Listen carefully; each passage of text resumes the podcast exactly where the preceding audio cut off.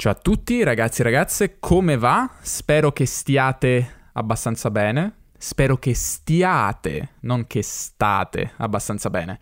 Perché dico questo? Perché l'episodio di oggi è incentrato sul congiuntivo, quindi parleremo di congiuntivo, è un episodio in cui sentirete tantissime volte il congiuntivo. Sapete che a me ogni tanto piace fare questi esperimenti, dedicare degli episodi ad alcune strutture grammaticali, ma senza spiegarvi la grammatica in un, in un modo noioso e tradizionale che secondo me, diciamo, non è molto originale perché su YouTube trovate già tante spiegazioni grammaticali, ma preferisco raccontarvi delle storie all'interno delle quali utilizzo un determinato tempo oppure una struttura grammaticale tante volte.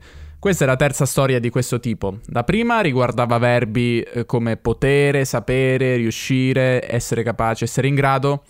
Um, poi la seconda invece riguardava la particella C e la particella ne. E questa storia riguarda invece il congiuntivo, quindi una storia su un professore, un professore che è molto amato dai suoi studenti. È una storia basata su, diciamo, in parte sulla realtà, ma anche in parte inventata, di finzione. E um, utilizzerò molto molto spesso il congiuntivo, in particolare il congiuntivo presente, in particolare la terza persona, singolare e plurale, perché è difficile utilizzare il tu in una storia perché non è un dialogo, però magari faremo altre storie di questo tipo in futuro cercando di utilizzare anche uh, il tu e il voi, però oggi sentirete soprattutto lui e loro, quindi le terze persone. In questa storia mi concentro su tre casi specifici in cui si utilizza il congiuntivo. In questa storia mi concentro su tre casi specifici in cui si utilizza il congiuntivo, quindi non su tutti perché ce ne sono davvero tanti, ma su tre. Numero 1. Il congiuntivo dopo i verbi di volontà, aspettativa, dubbio, sentimento e controllo. Vediamo qualche esempio per eh, ognuno di questi casi o per i principali di questi casi. Quindi, volontà potrebbe essere, per esempio, voglio che Marco mi dica la verità e non mi dice la verità, mi dica la verità perché c'è il verbo voglio, volere. Speranza, Veronica spera che l'esame sia andato bene e non è andato bene, ma sia, spera che sia. E dubbio, Dubito che sia così semplice e non che è così semplice. Numero 2. Il congiuntivo dopo espressioni impersonali, quindi è normale che il congiuntivo sia difficile e non è normale che è difficile. È probabile che domani piova e non è probabile che domani piove è meglio che tu dica la verità e non è meglio che tu dici la verità. E infine il congiuntivo dopo i verbi di opinione, quindi penso che questo sia un problema e non è un problema. Filippo crede che Giovanni abbia ragione e non ha ragione. Penso che sia arrivato il momento di imparare il congiuntivo e non è arrivato il momento. Ci sono tanti altri casi in cui si usa il congiuntivo, ma oggi ci concentriamo su questi tre. La storia che ho scritto è al presente, principalmente, quindi sentirete soprattutto i tempi congiuntivo presente e passato. C'è anche qualche congiuntivo imperfetto, ma pochi. Quindi vi consiglio di andare a dare un'occhiata al congiuntivo presente e passato, se non li sapete. Infine voglio ancora dirvi questo, se non sapete il congiuntivo e se il vostro livello è diciamo pre-intermedio, non ancora intermedio, non preoccupatevi, non è secondo me il momento di imparare il congiuntivo. Ascoltate l'episodio, divertitevi, notate queste forme particolari al congiuntivo, ma non preoccupatevi di imparare alla perfezione questo tempo. Secondo me il congiuntivo va imparato bene quando si ha già un buon livello nella lingua, perché altrimenti è troppo difficile. Rischia di diventare solo una frustrazione, il che non sarebbe buono. Se invece avete già un buon livello di italiano e volete sentire un'analisi più approfondita di tutti i casi in cui ho utilizzato il congiuntivo in questo episodio, sul mio podcast italiano Club su Patreon analizzerò nel dettaglio ogni singolo verbo. Quindi penso possa essere interessante. Il podcast italiano Club è il modo in cui potete sostenere questo progetto che mi prende tante tante ore di lavoro e allo stesso tempo ricevere dei bonus in cambio che possono aiutarvi nel vostro apprendimento o magari semplicemente intrattenervi. Andate a dare un'occhiata al podcast Italiano Club. Infine, il vero sponsor di questo episodio è Italki, il sito per eccellenza dove potete trovare insegnanti di lingua e anche partner linguistici in questo periodo, come ho già detto in passato, fare lezioni di lingua è un'ottima idea per due motivi. Il primo è che ci dà un obiettivo, uno scopo.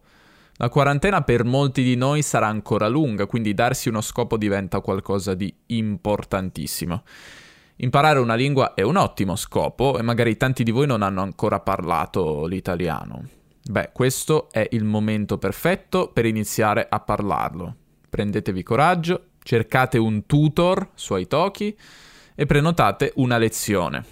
La prima volta sarà difficile, avrete probabilmente paura, ma la seconda sarà già molto più facile. Se vi iscrivete utilizzando il mio link che trovate nelle note di questo episodio avrete 10 dollari in crediti ai Toki al primo acquisto. Grazie ad Italki per aver sponsorizzato questo episodio. Volevo ancora dire un'ultima cosa che potete trovare la trascrizione di questo episodio sul mio sito podcastitaliano.com. Trovate il link diretto nella descrizione, nelle note di questo episodio e troverete tutti i congiuntivi evidenziati con dei colori diversi, in questo modo sarà un pochino più facile anche graficamente. Ci sentiamo all'episodio, buon ascolto! Al liceo d'Azeglio, in una cittadina del nord Italia, insegna un professore di scienze molto amato dai suoi studenti. Si chiama Michele Russo, ma è conosciuto dai suoi studenti come Prof. Russo. Prof. Russo è una vera e propria istituzione al liceo d'Azeglio. Ha 64 anni e insegna al liceo da quando ne aveva 27. Per molti è strano pensare che una persona possa lavorare per ben 37 anni nella stessa scuola. Può darsi che sia strano anche per Russo. Per il prof il liceo d'Azeglio è come una casa. Lui stesso ci ha studiato da giovane poi, dopo gli studi, è diventato professore e nel corso degli anni ha visto passare tante generazioni di studenti e anche di colleghi. Pare che alcuni insegnanti, ora colleghi di Russo, siano stati in passato loro stessi suoi allievi. Russo, come detto, è una leggenda del Dazeglio. I suoi studenti e i suoi colleghi lo amano. Nessuno vuole che smetta di insegnare e tutti sperano che quest'anno non sia il suo ultimo. Benché nessuno voglia che il prof lasci il liceo, ciò, purtroppo, è inevitabile che accada prima o poi. Russo infatti ha quasi raggiunto gli anni di contributi necessari per andare in pensione. Ma lui non è così attratto dall'idea di stare a casa tutto il giorno. Non pensa che la pensione possa sostituire il lavoro che lui ha sempre amato. Non crede che avere più tempo libero sia necessariamente qualcosa di buono. Se fosse per lui, andrebbe avanti ancora dieci anni. E a dire la verità, non gli sembra nemmeno che siano già passati 37 anni. Per lui insegnare è una passione vera e propria. Per questo gli sembra strano che alcuni professori dopo 10 o 15 anni di insegnamento siano già stanchi, perché lui dopo 37 anni ha lo stesso entusiasmo del primo giorno. I suoi colleghi invece pensano che sia difficile insegnare per così tanto tempo senza annoiarsi e non capiscono come faccia, quale sia il suo segreto. D'altronde è normale che dopo tanti anni di insegnamento si perda un po' l'entusiasmo iniziale. Fare l'insegnante in una scuola pubblica è un lavoro difficile che comporta molto impegno e dedizione. È triste infatti che sia un lavoro così mal retribuito, almeno in Italia. Se partecipaste a una delle sue lezioni vi rendereste conto che la passione di Russo è contagiosa È sorprendente che una persona che ha spiegato la composizione delle rocce, la biologia del corpo umano, la struttura del DNA migliaia di volte provi così tanta gioia nel ripetere tali concetti per la milleunesima volta e soprattutto riesca a trasmettere tale entusiasmo agli studenti. Ed è bello, dopo tutto, che ci siano anche degli insegnanti come lui, che qualcuno riesca a conservare la passione per il proprio lavoro anche dopo così tanti anni e non cada nella noia, nella frustrazione che purtroppo contraddistingue tanti insegnanti. La scuola sarebbe un posto migliore se tutti fossero come lui. Russo è un vero e proprio showman. Non vuole che le sue lezioni siano serie e noiose, ma preferisce che i suoi studenti si divertano e si intrattengano. Non crede che una lezione debba essere un monologo e non vuole che lo sia. Per questo cerca sempre di coinvolgere i suoi studenti. Non pretende che i suoi studenti lo trattino come se fosse un'autorità da ascoltare in religioso silenzio, cosa che altri insegnanti invece fanno, ma al contrario vuole e preferisce che i suoi studenti lo interrompano se hanno delle domande, anzi è felice che gliene facciano. La cosa più strana però è questa, non esige che gli diano del lei, come è normale in un liceo, ma preferisce che i suoi studenti gli diano del tu. Questo lo rende un professore unico al D'Azeglio e, a dire il vero, diverso dalla maggior parte degli insegnanti. In generale è comprensibile che un insegnante non voglia dare troppa confidenza ai propri studenti. Alcuni storcono il naso, infatti, al pensiero che un proprio studente possa dar loro del tu.